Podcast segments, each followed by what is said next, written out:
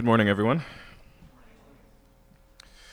We are beginning a new series this week. If you're new or visiting, uh, our usual here is just to work right through books of the Bible, verse by verse and chapter by chapter. Uh, but we're pausing in our study in the Gospel of Mark uh, to focus on a series uh, we're calling Showing Hospitality.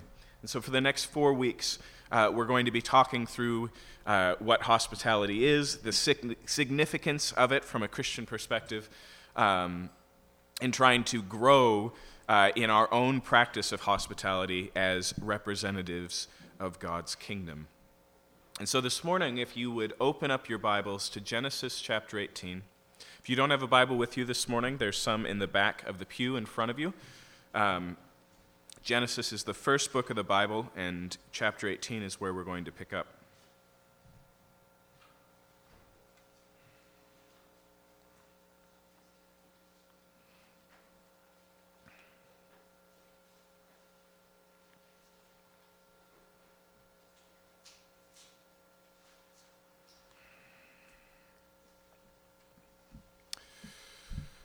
The word hospitality shows up pretty, uh, pretty commonly in the Bible, as well as the language involved in hospitable acts, like the word welcome. Welcome is a big word that's used um, throughout the New Testament. But the word itself, hospitality, uh, as translated as such in our New Testaments, uh, comes from a Greek word that means love of the stranger that is kind of the baseline of what we're talking about love of the stranger. And so this morning, uh, we're going to look at Abraham and a particular occasion in his life where he not only entertains strangers, but gets more than he bargains for. But before we read it, I want to um, point out that this passage here is more than incidental. It's not just something that happened in the life of Abraham.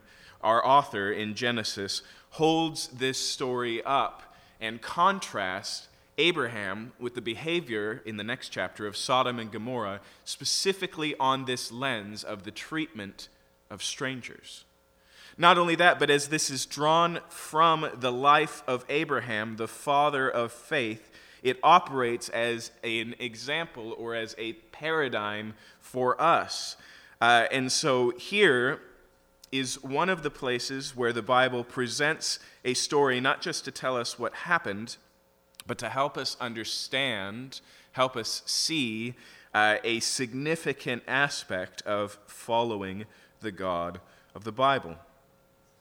Now, as we read this story, uh, let me point out, since we're not going to read far enough to see this, uh, that the strangers that come to visit Abraham here uh, is actually God Himself and a couple of angels. Now, Abraham doesn't know that. The author of Hebrews tells us not to forsake hospitality because some unwittingly have entertained angels. And this is clearly the story that the author of Hebrews is referencing. But it's important that we understand here that Abraham doesn't know that. These uh, visitors don't glow in the dark. Uh, they don't announce themselves as the living God. The angels, you know, aren't hiding awkwardly wings under their robes or something like that. They appear to be humans and humans that Abraham has never met. Okay? That is significant for us to understand before we read. So let's read together just the first eight verses of chapter 18 of Genesis. And the Lord appeared to him by the oaks of Mamre as he sat at the door of his tent in the heat of the day, he lifted up his eyes and looked, and behold, three men were standing in front of him. When he saw them, he ran from the tent door to meet them, and bowed himself to the earth and said, O Lord, if I have found favor in your sight, do not pass by your servant. Let a little water be brought, and wash your feet, and rest yourselves under a tree, while I bring a morsel of bread, that you may refresh yourselves, and after that you may pass on, since you've come to your servant. So they said, Do as you've said. And Abraham went quickly to the tents of Sarah and said, Quick, three seahs of fine flour, knead it, and make cakes. And Abraham ran to the herd and took a calf, tender and good, and gave it to a young man who prepared it quickly. Then he took curds and milk and the calf that he had prepared, and set it before them, and he stood by them under the tree while they ate. Let's pray. Father, as we look at Abraham's example this morning, I pray that we'd be able to get under the hood of the significance of hospitality. I pray, Lord, that in these next few weeks you would help us not just to open our minds to the importance of this act as an act of Christian worship, but you would also open our minds to, uh, to understand its significance as a reflection of what you've done in Jesus Christ. I ask that you would help us this morning in Jesus' name. Amen. Before we get into the study, uh, one other thing. Uh, I have a book recommendation for you for the next four weeks, and I have a couple of copies in the back. Uh, the book is by Rosaria Butterfield. It's called The Gospel Comes with a House Key. I have about four copies back there. They're $15 a piece if you'd like to pick one up today. If we run out, I will pick up more. Um, uh, and you'll find when, when you see the books, you'll find a recommendation that Anna Taylor has written from her own reading of the book. I also have read it and really enjoyed it. Um, but it really gets into the nuts and bolts and provides an example in our day and age of what Christian hospitality looks like. So here, Abraham sees these strangers, he takes care of their needs, invites them into his house. And as I mentioned, they end up being uh, God's envoy. Uh, it is a divine visitation, and by the end of this, they're actually going to give something to Abraham. He thinks that he's the host, but he's going to end up being the recipient. It's at this occasion that God announces that Sarah, Abraham's wife, is going to be pregnant, even in her old age, even being postmenopausal, and have the baby that God has promised. And it's going to happen within a year's time. Uh, but here in the beginning, he doesn't know that. And that can be confusing to us because when you look at the language he uses, it sure seems like he knows. Look again at verse 3. He said, O Lord, if I have found favor in your sight, do not pass by your servant. I want you to notice there, most likely in your Bible, there, the word Lord is uh, capital L, lowercase o r d, as opposed to verse 1 where it's capital L, capital O, capital R, capital D. Can everyone see that? Okay. The translators there are, are cluing us into where the divine name is used for God in the Hebrew and where the title uh, that we use for God, which is really close to Lord, Adonai, is used. Okay? Now, Adonai, the one that's used by Abraham here, is just a term of respect. It's the same thing you'd use in any uh, place where you were expressing respect. It's, it's just a little bit elevated over the word sir. Okay? And so here, Abraham is being tremendously respectful, but he does not yet know who it is he's entertaining. Now, like I said, the first thing we should recognize here is that this story is juxtaposed with what happens in chapter 19. In fact, in the end of chapter 18, one of these visitors is going to be standing with Abraham overlooking the valley in which Sodom and Gomorrah dwells, and he decides to reveal to Abraham that a cry has gone up from the mistreated in the city of Sodom, and, uh, and that he plans to go and investigate and destroy them in judgment uh, if he finds their injustice to be true. Abraham, knowing his family, his own nephew, Lot, is living in that city, intercedes uh, and presses against God's justice and asks the question Will you destroy the righteous with the wicked? And God says, If I even find 10 righteous men, I will leave the city standing. But in the next chapter, these two other angels who are part of this party here uh, go into Sodom, and that's where the contrast begins. They do find, in fact, it's parallel in its language, hospitality in the house of Abraham's nephew Lot. But the entire city, their treatment of strangers is completely different than Abraham's. Nobody invites them into the house when they see them out there, and then they storm the house and demand these strange men that they might rape them. It's violent, it's horrible, it is abuse. And so here we have then a contrast of righteousness and wickedness, but what's striking uh, is that it's in the concept or in the terms of hospitality. In fact, Peter refers to Lot in the New Testament as righteous Lot. And if you've read uh, Genesis through, that's a questionable title. Lot is kind of a mess. His family is kind of a mess. By the time his story ends in Genesis, his daughters get him drunk and then both get pregnant from their father. Uh, it's, it's a mess, okay? But when we talk here about righteousness, uh, most likely what Peter has in mind in the context is his righteous hospitality. James takes a similar approach, telling us that our faith is justified by our works but if you read that in the context, the works that James says demonstrates our faith as Christians, what shows that we truly believe that Jesus the Messiah, Jesus is the Messiah and died for our sins, are acts of mercy.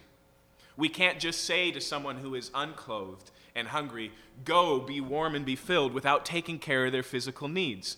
Doing so demonstrates that we understand the gospel. And so when he goes on and illustrates from the life of Abraham, most likely he has hospitality in mind. In fact, hospitality is such a significant part of the Christian life that First Clement, which is a letter written to the church of Corinth after the New Testament times, okay, in the first century, just a generation or so removed from 1st and 2nd Corinthians in the New Testament, one of the leaders in the church writes a letter to the still existing church in Corinth okay? And in it, he suggests that Abraham was saved, quote, by faith and hospitality. Now, that's, that's a striking statement, isn't, isn't it? I mean, when we read. Uh, when we read the book of Galatians, for example, Paul makes clear that salvation is by faith alone, and when we add anything to that, we actually lose the gospel. So, what could the author of First Clement possibly mean? what could it mean that this significance is maintained? And it is a New Testament significance. In 1 Timothy, pastors are required to be hospitable. Okay? And whenever we look at the list of what's required of leaders in the church, we should basically read them as professional Christians. These are things that all Christians should be, so especially those who are in positions of leadership. Uh, Hebrews, as I already mentioned, said we shouldn't forsake the practice of hospitality. When you read through the book of Luke and Acts, they revolve around food and hosts and guests, providing this lens, this example into these things. In fact, let's look at one more place before we delve into Genesis 18. In Matthew 25, Jesus gives a parable about the end of the world and the judgment of all human beings.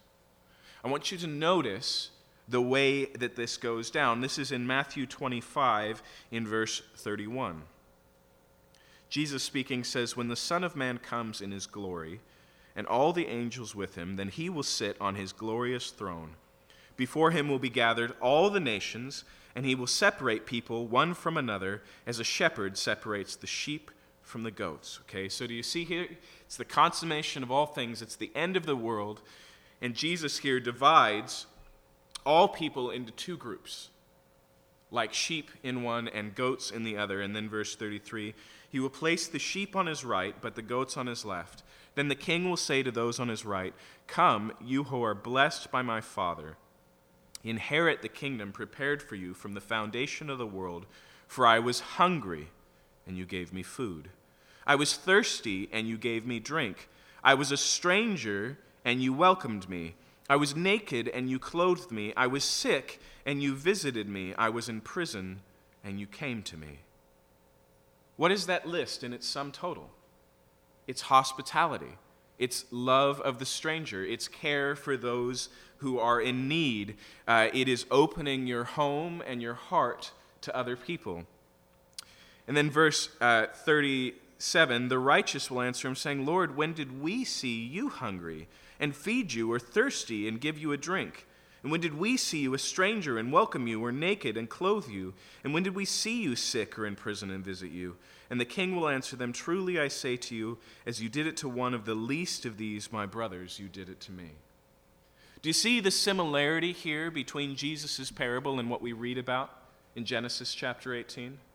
Just as Abraham unwittingly entertains and shows hospitality to the God that made him, So also, Jesus says, at the end of the world, he will divide the righteous from the wicked, and he will say, Righteous, enter into your inheritance because you were hospitable to me. Because you fed me when I was hungry, and you tended to me when I was sick, and you visited me when I was in prison. And just like Abraham, the righteous here unwittingly were doing so, and they say, When? When did we see you and do these things? He says, when you did it for the stranger, when you did it for the least of these, right? A categorical uh, expression that means the least likely, the lowest down the totem pole, the, the untouchables, the weak, the far, the distant. Okay. Now, remember here, these are the words of Jesus himself. They can't be easily disregarded. It would be a mistake for us this morning to set this aside and go, well, Jesus says this, but what he actually means is we are saved solely and completely by believing in Jesus Christ and him alone. How do we reconcile these two things? How can it be that there can be a one to one correlation between what saves us, which is the death and resurrection of Jesus Christ and our trust in that death and resurrection for ourselves, and the expression of that salvation in hospitality? That's the question that we need to answer this morning. What we have to weigh here is that according to Jesus, our treatment of the stranger matters. Put yourself in Abraham's shoes this morning. Okay, so Abraham is in the land of Canaan, in modern day Israel. He's in his tent. It's a hot afternoon and he sees people walking off in the distance that he's never met. Not his neighbors, not his family, not his servants who work for him, not the people who live down the road, strangers. And he runs to them and he invites them in. He kills an entire calf for them. There's only three of them, right? A pizza would do, but he, he sets up a feast. When it says here that he prepared uh, three seahs of fine flour, uh, that, is, that is loaves and loaves and loaves and loaves of bread. It's way more than three people can eat, okay? It's a tremendous expression of generosity, but let me just put it simply like this Abraham sees strangers and he invites them into his home. It's hard to imagine us doing the same, isn't it? It's hard to juxtapose. Now, we should remember that part of this context is that, uh, that Abraham lives in a relatively barren place. There are villages, there are cities around, but as people traveled, it's not like the uh, urban sprawl that we have today, right? Uh, as you went from town to town, you went through barren places where there was no one, okay? Travel was often dangerous and difficult. Uh, if you didn't bring enough provisions, or if the weather was hotter than you intended, there were things that could even be life threatening. Hospitality wasn't just an act of generosity, it was an act of life. Okay? It was a way of taking care of. But it doesn't change the fact that here he treats those he does not know, strangers, so well. And as I mentioned, that is what we mean when we say hospitality.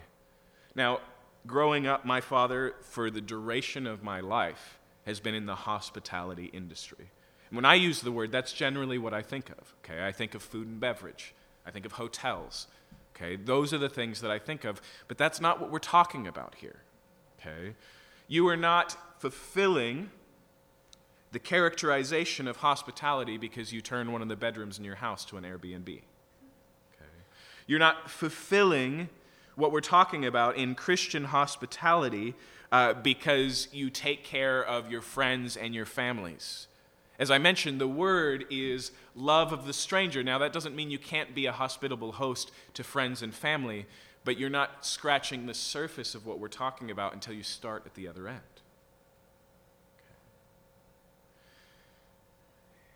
Here's the thing God has given us homes.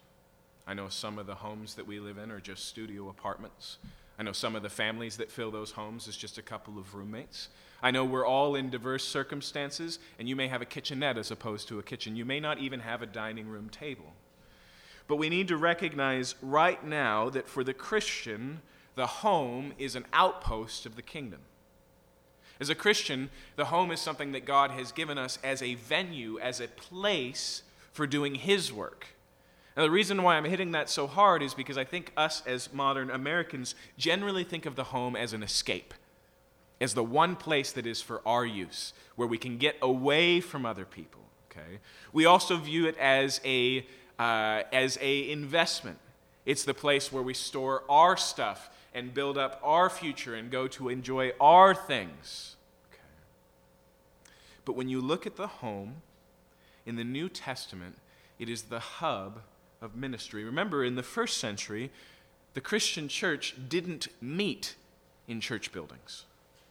It didn't have a place to go on Sundays. Sometimes they would rent for larger churches large public spaces like the Hall of Tyrannus in Ephesus or the, uh, the, the Porch of Solomon in the Temple in Jerusalem. But generally, churches met in houses. And that wasn't just people who were already Christians, but people who were investigating Christianity. Okay? Let me put it in terms that I think uh, will help you to understand. You have people you see regularly in your life who, as it stands right now, are not likely to show up here. Am I right? Even if you invited them, there would be hesitancy, there would be resistance, there would be reluctance. Okay. But your home, an invitation into your home, may be the only place where they ever encounter a Christian community.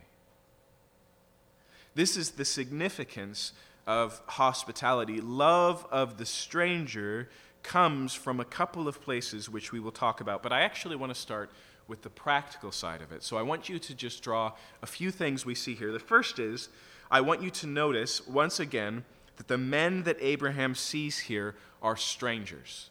Very practically, that means two things, okay? One, they're different. You see, when we talk about our homes and when we talk about our tables, we really haven't moved on much from seventh grade, right? Do you remember eating in seventh grade? There were tables that you sat at and tables where you were not welcome. There were people who sat at your table who were part of your group, part of your clique, and then there was that table over there for the goths and that one for the nerds, right? We as human beings, categorically, Part of what it means to be human is to find our identity in a group. And one of the ways we do that is not just defining by who's not just defining who's in, but also who's out. And we fence, we boundary that community, and we say, This is us, you are not us. Okay? And the truth is, we do the same things with our homes and with our tables as adults. Uh, think even in terms of restaurants and how they diversify culturally, economically. Okay? There are places that are prestigious, that are closed invitation, these types of things. Uh, but, but here is a call to love the stranger. And the first thing I want you to recognize about the word stranger is that word strange, different. There's a principle in social uh, sociology called the homogeneous unit principle. Isn't that nice? The HUP, the homogeneous unit principle. The idea is basically that people are so designed that they generally rather be like pe- around people like them. If they're white collar, they want to be with white collar people. If they have a certain ethnic- ethnicity, they want to be with their ethnicity. Okay, if they have certain cultural affinities or these types of things, they naturally gather in groups. This principle is so significant that in the 1980s, one of the leading seminaries in the United States presented it as a philosophy of the church. Okay? We need to pay attention, they said, to the homogenous unit principle, and we need to focus on micro communities in the church and build church just for them. Now, if you look around America, you will still see the byproducts of that decision, uh, and we see it in every level. Now, some of those divisions go back even further which is why, uh, which is why it has been said that the most segregated hour in America is Sunday mornings. There's racial divisions, there's economic divisions, there's hipster churches and old people churches, there's services, you know, that are mild at nine and wild at seven, right? There's all of these things, and it all comes from this recognition that we like to be around people like ourselves. Why? It's not just because different is different, it's because different is dangerous. At the very least, it's uncomfortable. It will ask something of us. It leads to awkwardness. But at the most, and this is the other thing about the word stranger, it means someone you do not know. Okay? When you go out and hang out with your friends, you know what you're getting. There's a heritage in the relationship, there's tradition in the relationship, there's a level of trust and understanding. With a stranger, you're talking about the unknown. When I presented that uh, concept of us being in Abraham's shoes, the first things we thought about was the potential violations of our home, the danger of inviting a stranger into our home and not knowing what to expect. Okay.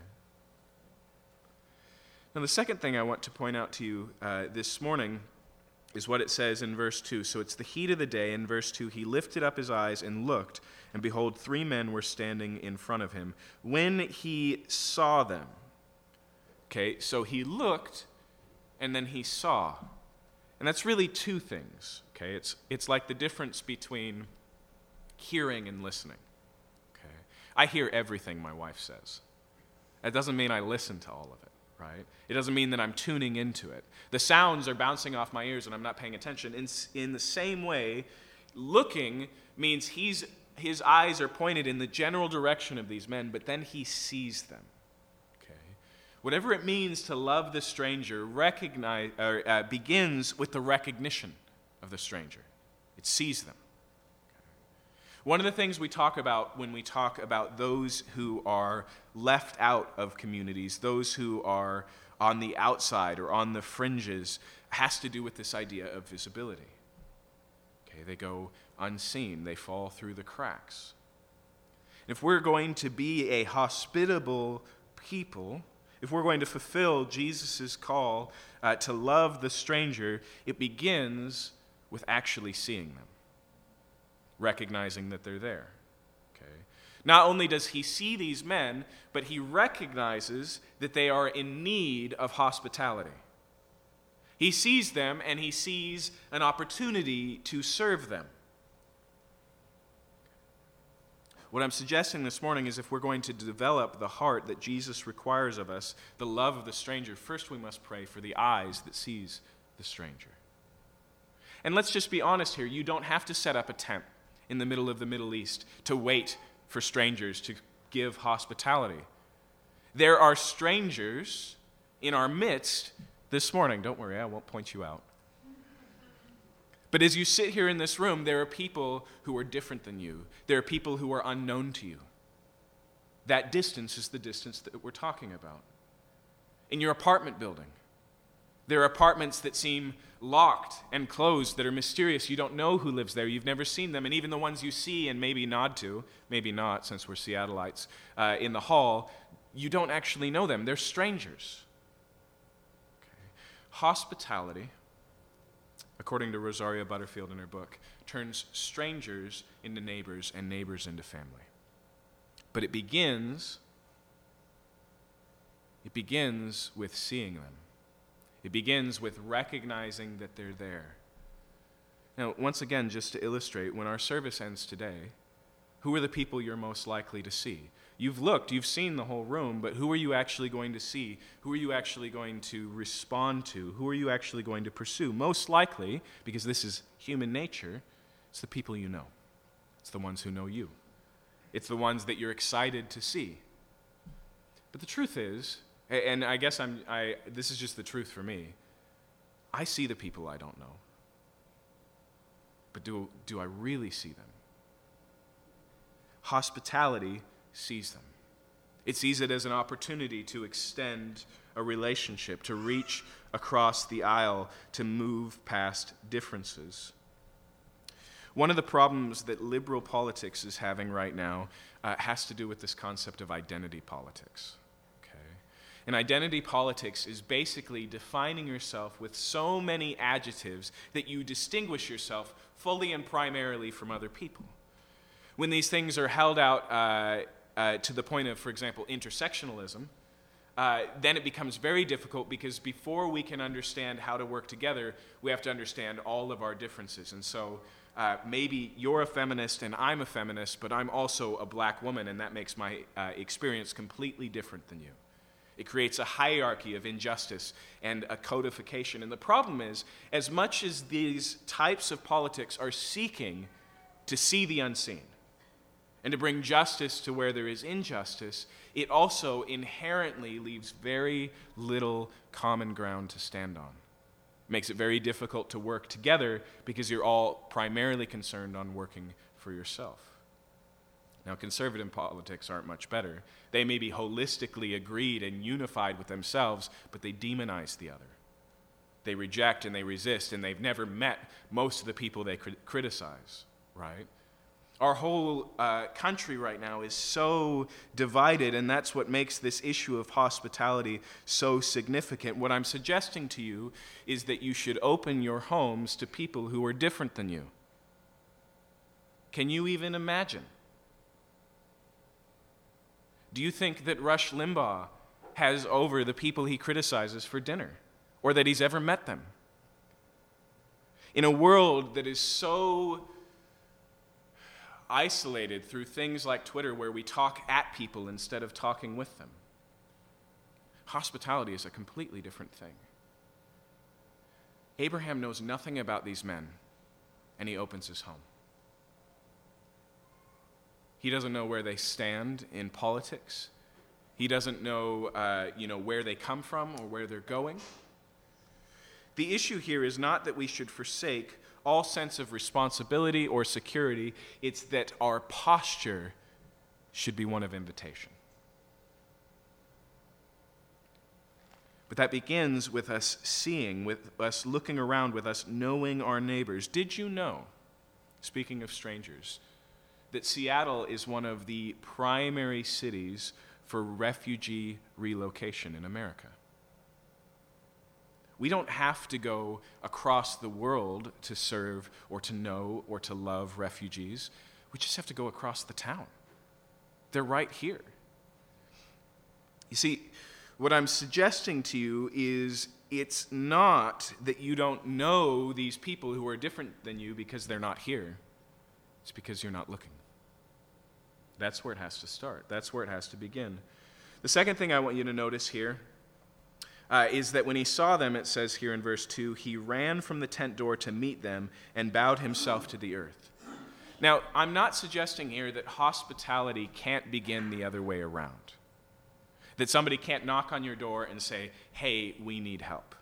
Okay? But what I want you to notice here is that Abraham is the initiator. It's also true that Abraham is a stranger to these men and they could have naturally just gone on by. But Abraham actually runs out to meet them. And let me remind you that in the ancient agrarian context, that's a little bit odd and very awkward, okay? Because he's not wearing a pair of, uh, you know, jeans. He's in a robe. And when you run in a robe, you gird up your loins, you grab the bottom hand, and then you run, okay? It's not a very dignified thing. That's what's so striking in Jesus' parable about the father who has two sons, and one of them goes away and spends all his money, and when he comes home, his father ran to him. It's undignified.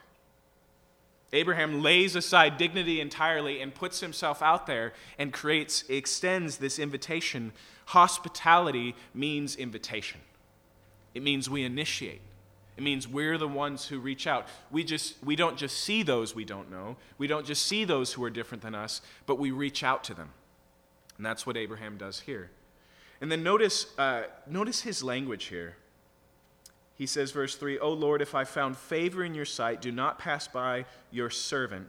Let a little water be brought, and wash your feet, and rest yourselves under a tree while I bring a morsel of bread, that you may refresh yourselves, and after that you may pass on, since you have come to your servant. I, I want you to notice uh, his language here. First, it's relatively self deprecating, isn't it? He identifies himself to people he's never met as their servant. Now remember, Abraham is a wealthy person. He has a household of more than 300 employees working with such large flocks that he and his nephew Lot couldn't even stay in the same valley because there wasn't enough grass for their livestock. Okay, they had to split up.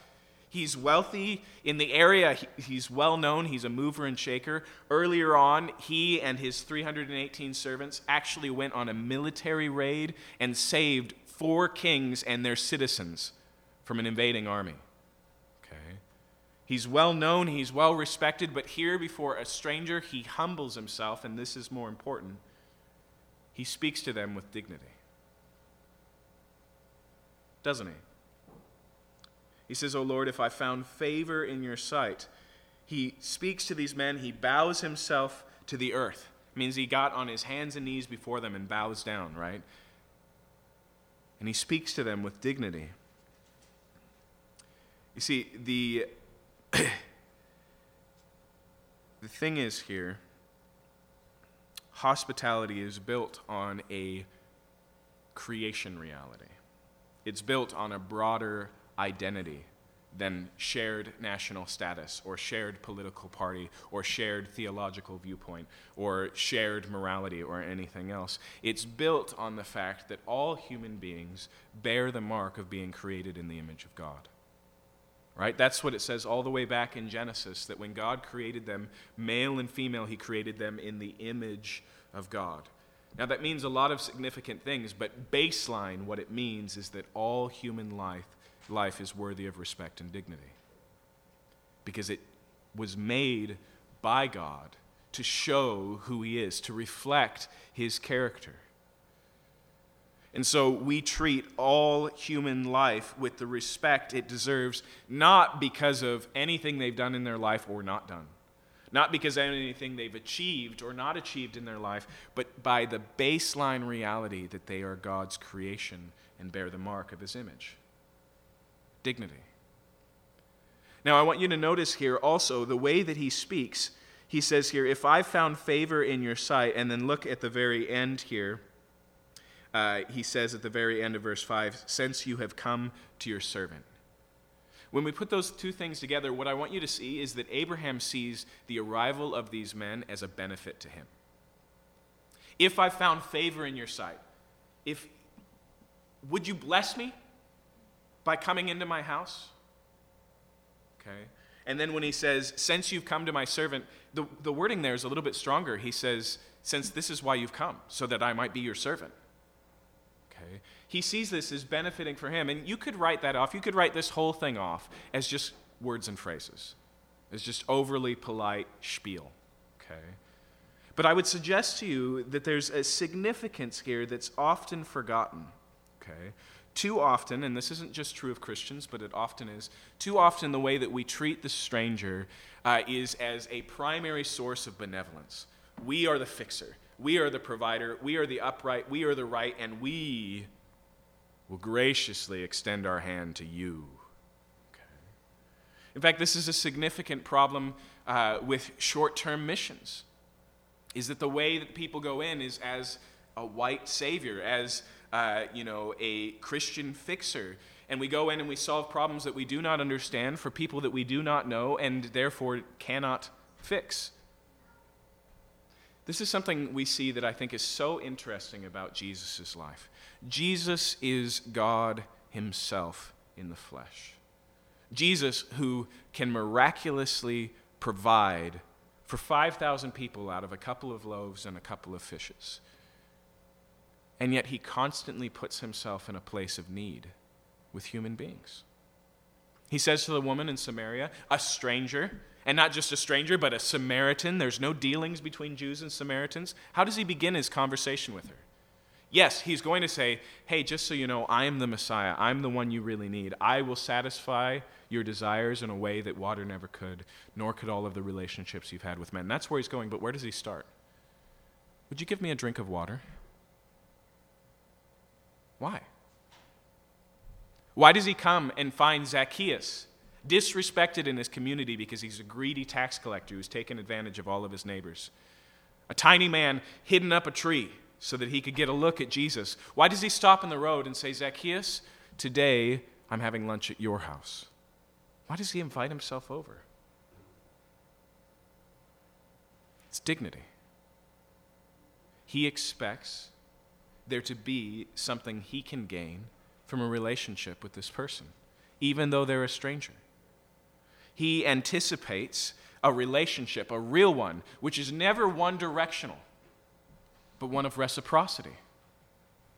That's dignity. It says, yes, even as Christians, we might say, yes, we have the gospel. We have the goodness of God. We have the best gift we could ever give you, but that doesn't mean we have all the gifts. It doesn't mean we have all the light. It doesn't mean we hold all the cards. It doesn't mean that God's common grace isn't manifest in all sorts of other people exactly where they are. And so, so we need to keep this in mind and we need to treat people with dignity. In fact, let's see, where is that? In 1 Peter, it says that we should always be ready to give an answer for the hope that lies within us. Okay? But then it says that we should treat those we talk to, those we evangelize, with gentleness and what? Respect. Dignity. Okay. And so we see that here. And then uh, the final thing we see, and this should be somewhat obvious, but that's what makes it so valuable. It's hard to miss. Hospitality means sharing. What does he do? He opens up his pantry. He runs to his wife and asks her to bake. He slaughters a calf uh, and puts it on the barbecue for dinner, right? Now, when we look at this, it's relatively extravagant, as I mentioned. Abraham is very generous here. But I would suggest to you that we need to watch out for this idea of hospitality that says it's not hospitable unless it's Martha Stewart. It's not hospitable unless it's amazing, okay? Uh, remember here, Abraham is wealthy. And so I would suggest to you that our hospitality should be proportionate. Okay? For Abraham to just set out, you know, a, a, box of Ritz crackers and say that should be sufficient. Once you finish, you can go on your way, would not be hospitable. Okay? A second thing I would say is that hospitality costs. It should be a sacrifice. It's when we take from the things we have and we freely share them with, with other people. Okay? Hospitality implies, uh, as a practice in the Christian life, a budgetary commitment. It implies actually spending money on other people as a practice. But it can be very simple. Okay? Hospitality happens uh, you know, when, when you add another, another cup of rice to the rice cooker. Hospitality happens uh, when you take a little bit less in your bowl so that they can have some. Okay? As long as there's cost and long as there's sharing, that's what hospitality is. And this is significant because it means wherever you're at in your life, you can be hospitable. Maybe you only have an apartment with one table and one chair. Abraham here doesn't even sit with his guests. He just stands by just in case they need anything else while they eat. Hospitality is taking what you have and using it and freely offering it to the stranger. Okay? This is what hospitality is. And you might look at this and go, What's the big deal? Why does it matter? It seems like such a small thing.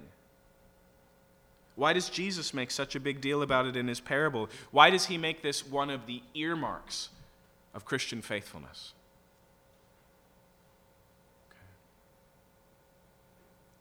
What we have to understand is that hospitality is a reflection of the gospel.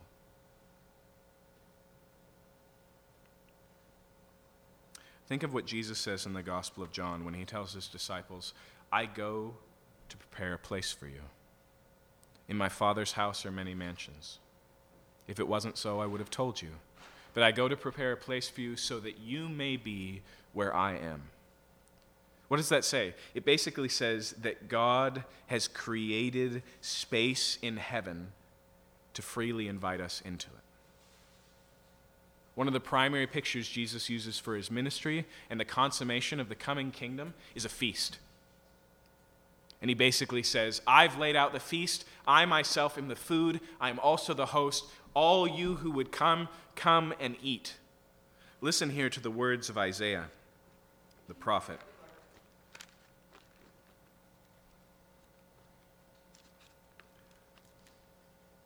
Isaiah here presents God's opportunity, his ministry of reconciliation, what God is about, in words of hospitality.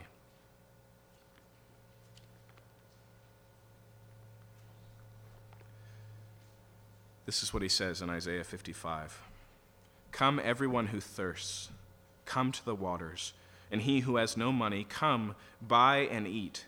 Come, buy wine and milk without money, without price. Why do you spend your money for that which is not bread, and labor for that which does not satisfy? Listen diligently to me, and eat what is good, and delight yourself in rich food. Incline your ear and come to me. Hear that your soul may live. It's an invitation.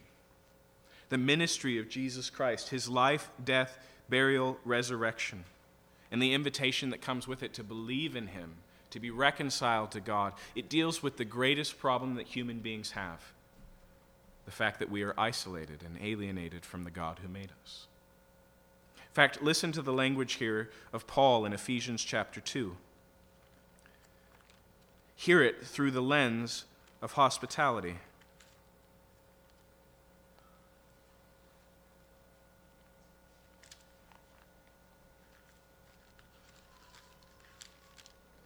Paul says in Ephesians 2, speaking of us, us especially as non Jews, those who the Bible would call Gentiles, he says here, remember that you were at that time, before you were Christians, separated from Christ, alienated from the commonwealth of Israel, and strangers to the covenant of promise, having no hope without God in the world.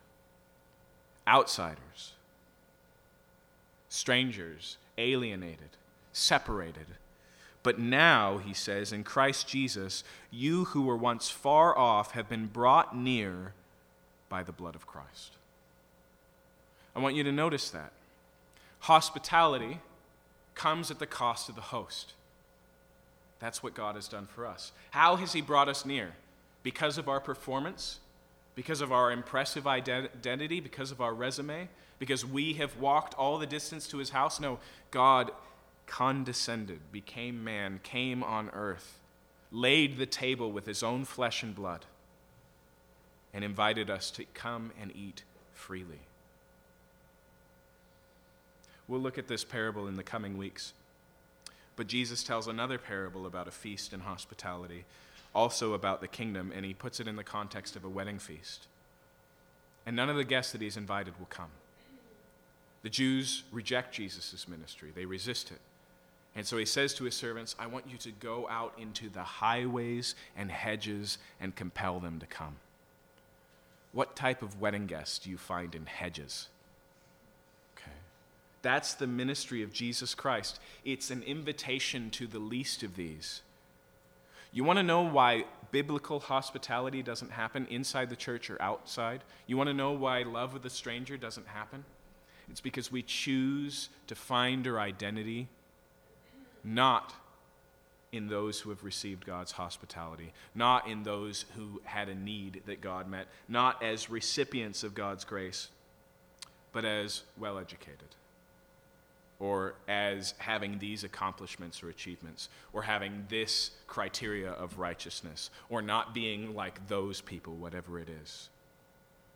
None, no other identity you have, no other self definition is broad enough to love the stranger, those you disagree with, those who live differently than you, those who believe differently than you.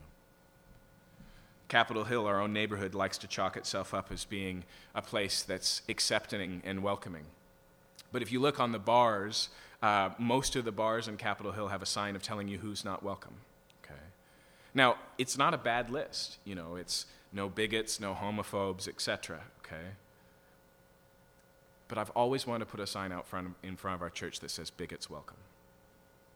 Because Jesus doesn't just die for those who are mistreated, He dies for the mistreaters. He doesn't just die for the abused, He dies for the abusers.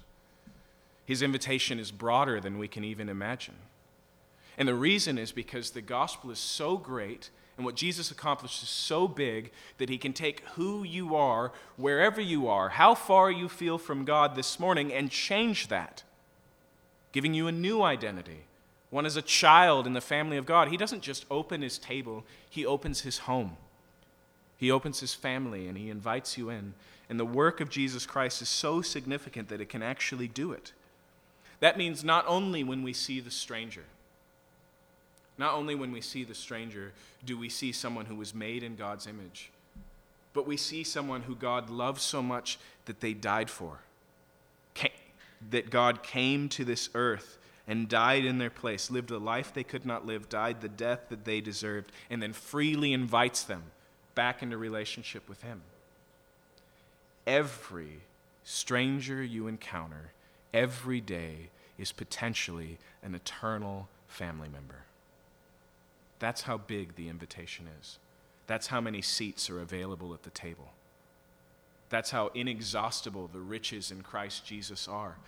And so our homes then become outposts of the gospel that say, you don't need to clean up before you can be with us that say you don't need to agree before you can be with us, that say you don't need to uh, be on my side of the fence. I will come and I will bring you through the gate and I will sit you at my table. I will treat you with dignity. I will treat you as a neighbor. Jesus asked this question on the Sermon on the Mount. He says, What good is it if you love your friends and family? Everybody does that. But what's truly Christian is loving your enemies.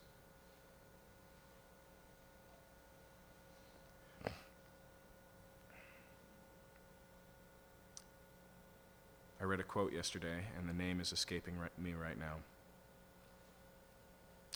But he pointed out that Christianity reaches out to the enemy to make them friends. That's the way it's supposed to work. And the reason is because we know what it's like to be the enemies of God. We know what it's like to be on the outside. And our invitation to the table of God wasn't an achievement, it wasn't something we accomplished. We were not just strangers to God, but estranged. And God went the distance to carry us home. I mentioned the parable of the two sons and the father in Luke 15. There's two other parables that go with that. So there's the parable that we call the prodigal son, but there's also the lost coin and the lost sheep. And how do all of them end? When the shepherd leaves the 99 and goes out and finds the sheep that is lost and brings him home, what happens next? A party, a celebration. Rejoice, for the sheep that was lost is now found. And so the larder is broken open, and the sacrifice is had, and there's a party for the old woman who loses one of her ten coins. When she finds it, what does she do? She opens her home and she invites her friends and neighbors and she celebrates. When the son comes home, who the father had written off for dead, and he says, My son who was dead is now alive, he kills the fatted calf and he throws a party. And even when the elder brother comes with his arms crossed, what does he do? He invites him into the party. Do you know why those parables were told? Do you know the context of Luke 15? It was because Jesus heard the Pharisees grumbling because he ate with sinners and tax collectors, with those who were not appropriate to eat with, those who were outsiders. He identified himself, he ate with, he fellowshipped with people that the Pharisees didn't approve of. And so he told a parable and he said, What could be more appropriate? These people were dead and now they live. They were lost and now they're found. That is what we express in our hospitality an invitation. It gives people a front row seats to the God that loves us and to the goodness of his message. And invites him to invites them to share in the good gifts that God has given us. With the hope that through the establishing of that relationship, a greater and more important relationship would be overcome. Not just two strangers who are now friends but an estranged human being made in the image of God being restored to his or her Creator. You see, when we love the stranger, when we take care of widows and orphans, it shows that the gospel, the good news of what Jesus has done for us, has penetrated to our very core. And it's flowed out through our muscles and into our fingertips and changed our budget. It's changed our habits. It's changed our homes. That's why Jesus can divide people into two camps the sheep and the goats. It's not because loving the stranger somehow justifies you before God, but you are the stranger who has been justified. And that changes the way you view other people. Listen, for those of you who are Christians, if the good news of what God has done in Jesus Christ isn't so good that you want to share it, even with strangers, then you've forgotten its goodness. You've forgotten what it was to, like to be far away and alienated and estranged. You've forgotten what it was like to be in the shoes of Augustine, who said, Our hearts are restless until we find our rest in you, O Lord. Even when we host people in our homes who are different than us, we really sit at the table like them as guests, recipients.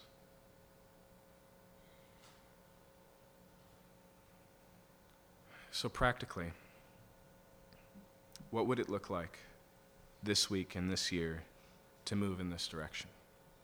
What would it look like for you to pursue loving the stranger? Don't get overwhelmed. You don't have to love all 8 billion of them. Okay? You don't have to look far for the stranger. You don't have to save up to throw a big feast. You can just invite someone to share from the cubicle next door.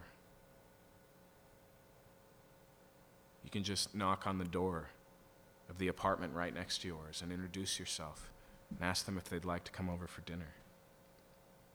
And the best news is that in our day and age, these things are so rare that they burn with a curious love.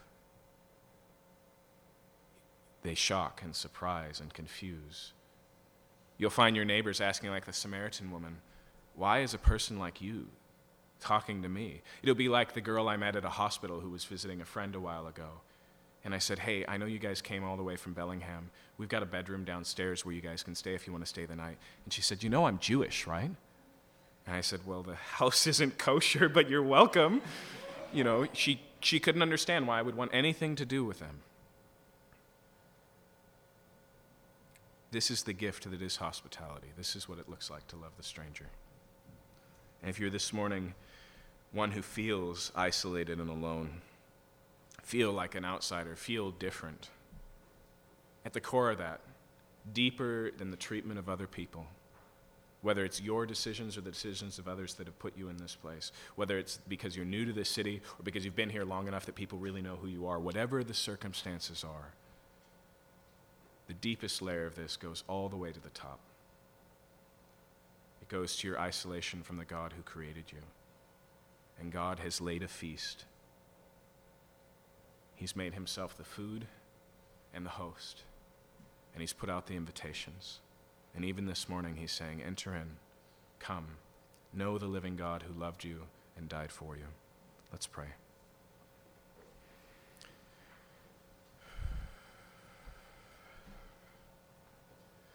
Father, for those of you who, for those of us who identify as your children this morning, I pray that we would reflect our heritage, that we would be like our Father in heaven, who goes looking in the highways and hedges, who leaves the 99 and goes after the lost, who cares for the least of these and sees the outsider and the lonely and the oppressed and the unknown, who's not afraid of differences, who invites and shares what we have and lets people enter into the sacred space that we call our home, because our home is not ours.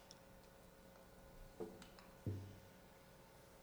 pray, Lord, that you would help us to identify those around us, like Abraham did, to run and to help.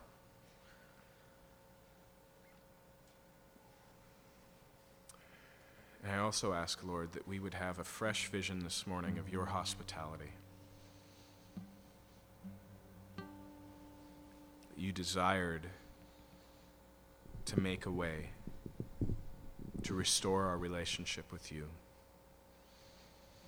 And so you invite us to a feast that's already paid for. And the cost was so significant and so great, it demonstrates your love of the stranger. Because we weren't redeemed with gold or silver, but with your precious blood. I pray, Lord, that we wouldn't just have as a concept that fellowship with God or that fellowship with one another that John talks about, but that we would fully enter into it, that we would enjoy it, that we would take our seat at the table, that we would feast and be filled and rejoice together. This in your name. Amen. We're going to respond this morning by continuing our worship.